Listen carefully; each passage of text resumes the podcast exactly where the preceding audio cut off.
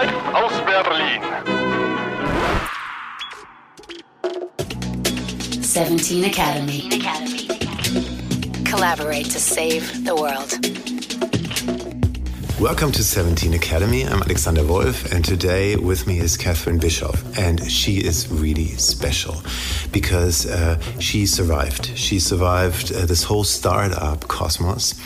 Um, she organized the communities in an institution that's very well known in Berlin called Factory Berlin, and that's a startup hub, like the headquarters of st the startup scene of Berlin. And uh, but now she's not there anymore because now she's out to rescue this planet with a fantastic project. But before we talk about sovereign nature, uh, hi, Catherine. Hello. So it's great what you're doing, um, and you're always smiling when I say you want to save the planet. But actually, so let me introduce that project, but then you tell us what it really is, okay? Sure, sure. But first, to tell the people what they're going to get out of this talk is um, we're going to show you, or Catherine is going to show you, how to um, do partnerships with people you don't know yet and what to do to um, not stand there like a beggar but more as a friend, investor, and uh, partner on the same level. And she knows how to do that, and she's going to tell you in a second. But first, it's all about Sovereign Nature Initiative. The initiative of Catherine and Friends will change the whole system. Because at this moment, if you want to chop off some wood in the Amazon, you can just do that if you're a friend of Bolsonaro. Because the tree does not have a lawyer. The tree is not an. Uh, the tree is not sovereign. The tree is just a tree. And this is going to change now because the Sovereign Nature Initiative is going to get that tree a lawyer, a lobbyist, a spokesperson, and perhaps even some guys from the Italian mafia to defend the tree. You've just re- rebranded us. well, so I'm going to just step back yeah. and let you talk. Okay, what's Sovereign Nature Initiative about? Thank you. Um, well, thanks for having me. Firstly, it's uh, super nice to be part of a, a brand new initiative. Um, also, because I'm part of a brand new initiative called Sovereign Nature Initiative. We're a nonprofit foundation. Um, started a while ago, but are really manifesting ourselves now, I would say. Um, our goal at Sovereign Nature Initiative is to achieve a thriving planet by provoking a fundamental shift in the relationship between nature and humans with the aim, and this is what you're addressing, the aim of acknowledging nature's sovereignty. So this means moving away from a relationship of dominance and separation to cohabitation, where humans are a part of nature and nature is a part of us. So in this scenario, nature could potentially govern itself. Um, and we want to work to achieve this by reconfiguring the interse- intersection between ecology, economy, and emerging technologies so that we can open our minds really to radical approaches to sustainability that we haven't addressed before as a society.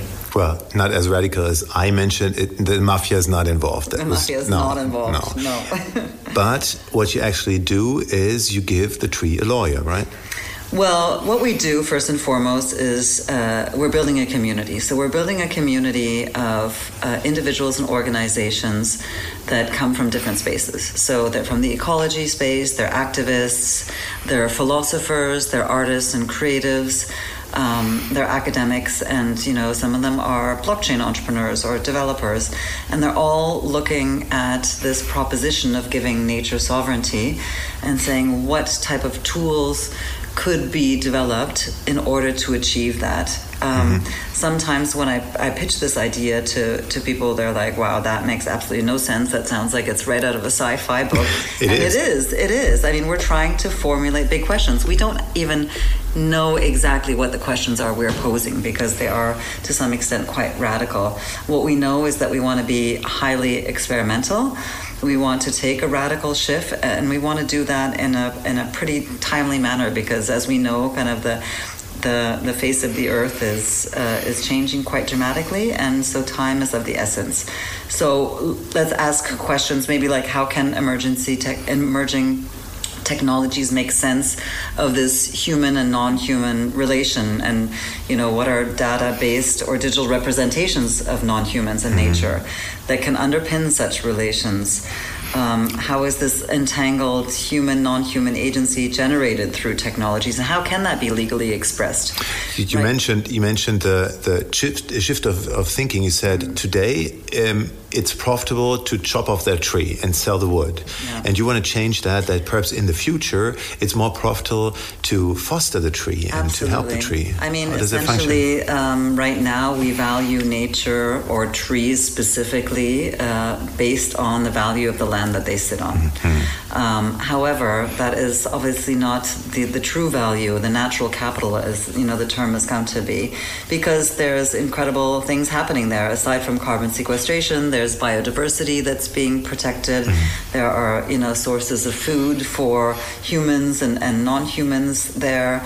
There is a cultural, uh, a cultural mandate and happiness that uh, is in, involved with keeping nature thriving and alive. So, so, how can we create some new incentive structures for people to protect, conserve, monitor nature, whether that be on land or in water, mm. um, thereby be remunerated for for, for that work, um, and thereby not enter in an extractive relationship with nature, hence not having to sell mm. that land or sell the forest or you know produce you know beef on it, whatever that may be.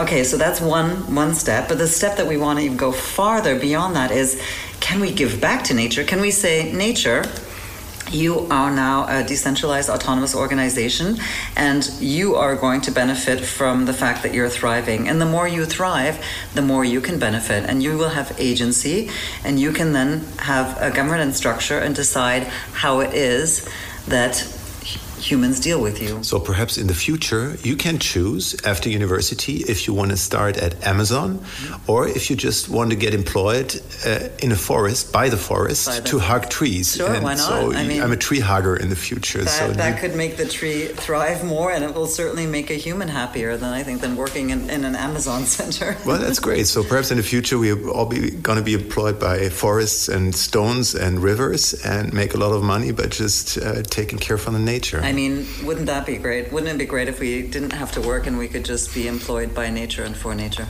Uh, like it used to be, by the way, yeah. when we were still gatherers and hunters. But I think that's just leading too far because. There weren't a lot of us back then. Uh, no. Yeah. And since we're a few more, we now to, today need to uh, to connect better to help initiatives like yours. Yeah. And this is why we have a few listeners who are doing right this now, mm. having NGOs being activists and uh, trying to not survive, but you know to change something. And perhaps in your head are a few things that could help the people outside. So just please, you know, just give some of your mm. experiences mm. and knowledges you were in the startup scene, or you're still in the startup scene. You're very well connected to all these people, you know, founding startups, becoming rich fast, doing exits, and going surfing with millions on their bank accounts. Uh, so you learn a few things there, especially how to approach people, how to build new partnerships with people who don't know you yet. And uh, you told me a story before, which was kind kind of nice. What was it called? The stealth Stealth mode. Stealth mode? Yeah.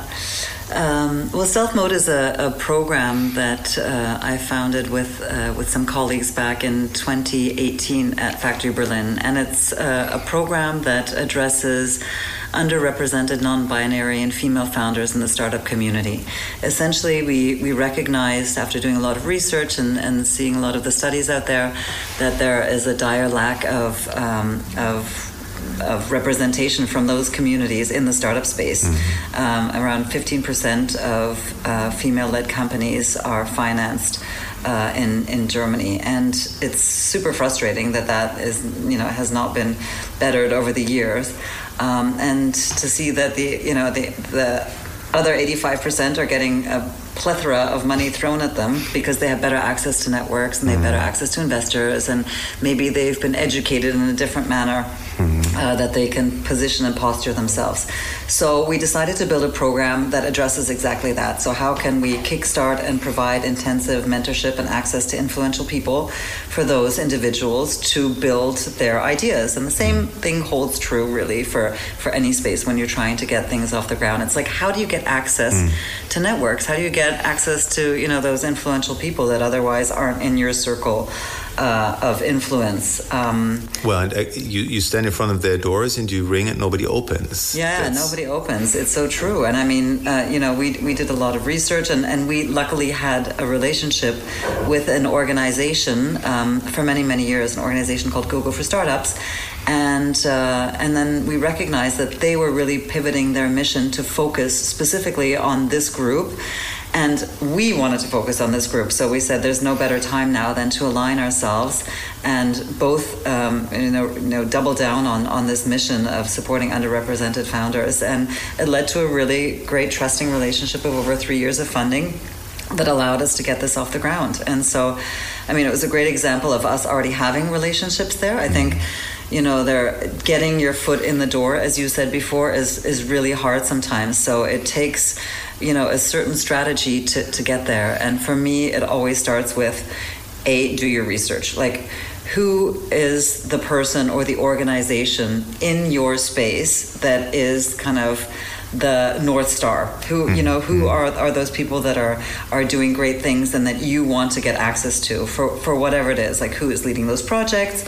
Who's holding the purse strings? Who is influenced to make decisions? Those uh, those are things that you need to identify. And then of course the next thing is like how do you get access to them? Mm. um, you know if you just drop in, in the you know the headquarters of a big whatever it is NGO or funding uh, a funding agency, it doesn't necessarily mean they're going to open open the doors to you. So no, if you drop in by Monday twelve o'clock and ask for access for an appointment with the CEO, it's not going to happen. It's not going to happen. But I think now more than ever, it's super easy to get uh, you know access to information. So you information like what where his children go to school. Or? No, no, no. I don't want you to be stalking anyone. On okay. the contrary, but okay. you you know you see uh, what are they doing on social media? Are they on the speaker circuit? Are they actually located in your geography? It's pretty easy to find out what space they move in, and then you go to that space and you find them. you know, uh, regardless, is it Twitter or is it this conference that they go to? Is it I don't know, you know, are they en- engaged in certain meetups or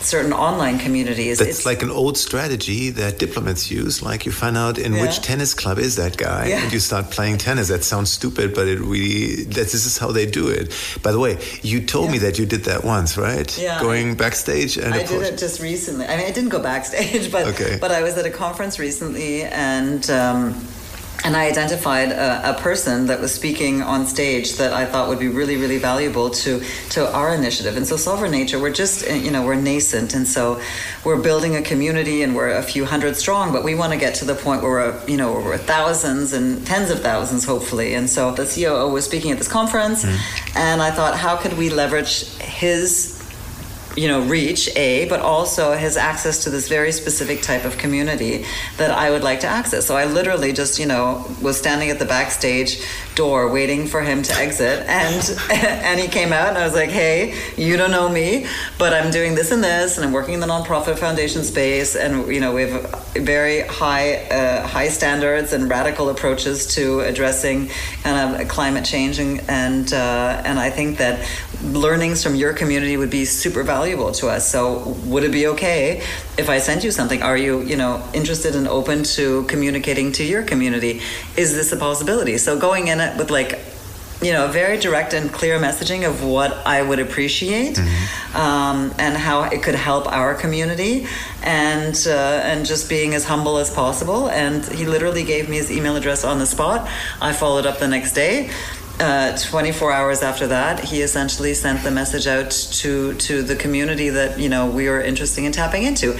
We don't know what that will lead to, but I think it's mm-hmm. a beautiful example of sometimes you just have to go out there, find the right place, find the way to communicate, and you know the worst thing that can happen is a no and get out of my face, and the best thing that can happen is, of course, I'll do that for you and access to the circle. But she's only telling you half the story because one thing that you didn't mention is the secret weapon of stalking people is telling them what's in for them. Yeah. Because that motivates people, and you did that, right? Yeah, yeah, absolutely. I mean, I think there needs to be some type of reciprocity mm-hmm. that that uh, takes place in this. It's not only like begging and and asking, asking, asking. Um, the, but I, I do also think that uh, you know if if people feel they can help out, there is like a very good component to most people out there. Mm-hmm. I mean, not everyone needs to know. Okay, what what will I necessarily get out of it? Um, there's an expression in English called, you know, sending the elevator back down. Mm. And so once you've been successful, you know, whatever success means, you, you know, you send the elevator back down so the next person can get on that elevator and go up. And I truly believe that um, that that one should help other people, uh, regardless of you know what where, what your position is of power or you know influence um, because at some point um, you you were that person asking someone else. So always remember to be in a position to help others. And in this case, um, the person you approached would have something for his community because uh, the people that he, he connects mm-hmm. are people who are in the gaming industry, right? They're yeah. playing games, yeah. and uh, by collaborating with you, they could all game with purpose. All of a sudden, their addiction would make sense. So that helps him for his community. So you have something to give. Yeah, totally. I mean, I, I think that um, if you can combine fun and incentives with like purpose mm-hmm. that is like a great combination so to conclude that because like look at this 17 minutes going to be over in a minute really? incredible already it's, it's, yeah tempus fugit yeah. um, no, so let's conclude that prepare yourself, know exactly the demands and needs of the other person, and try to figure out what you can do for him before you approach him. Secondly, approach, or her, or her, sorry, yes, approach them directly. Right, yes, I don't don't sure. be afraid, mm-hmm. um, and most of all, uh, build a relationship before you have to ask. Like the, the Google example, if you build the relationship before you ask, like years ago, uh, years before you have to ask, then you're not in a beggar's position anymore. Correct, correct. And be very clear and concise about what it is you're asking. I think, mm-hmm. uh, I don't know how many times I've received requests for collaboration or partnerships with like these long emails, and I just, at the end of it, didn't really understand what are these mm. people trying to achieve? What do what they the want from me? Or what do you want from my community? Right. Like, be as explicit as possible. I think that there's nothing wrong with being straightforward. It doesn't have to be a demand, mm. but it just does need to be somewhat, you know, clear. Well, keep the reading time under 20 seconds. By the way, just give us like a 30 second uh, last historical words. What can we do for Sovereign Nature Initiative? What can you do? Well, I mean, for one, uh, get involved in the sense that you can follow us on all our social media channels. We do monthly talks, which alternate between what we call eco talks, where we have an ecologist, activist on board, or an art talk where we engage with um, artists, artists from the community that are talking about um, experiential uh, relationships to nature. Um, and we do a tech talk. So once a month, tune in. We've got great, great uh, mm-hmm. things happening there. We're doing hackathons, so if you're interested in designing and hacking and developing in this space around sovereignty and agency for nature, get involved. Our website is sovereignnature.com. Um, and we're going to be doing live events next year as well in Amsterdam in May, and then in the global south, hopefully in Nairobi in the later part of the year. So there's lots of ways to engage with us online and offline. We have a community on Discord that's growing, which is like the the techie community version of, of Slack. So it's an open and welcoming uh, and very tolerant environment. So bring your ideas, bring your curiosity, bring your sense of radical experimentation because we really uh, have pressing issues that we want to, to solve and we want people that are like super fired up about that. Well, that really sounds great. So I'm going to join wherever Good. I can, whenever I can, yeah. and however I can. Uh, Catherine, thanks uh, a lot. And for all the listeners out there, if you want want to get employed by a beach or by a tree, then you should join now. It's sovereignnatureinitiative.org. Sovereignnature.com. Sovereignnature.com. So thanks for coming here, and I'm really proud that you're doing this from Berlin. Thank you.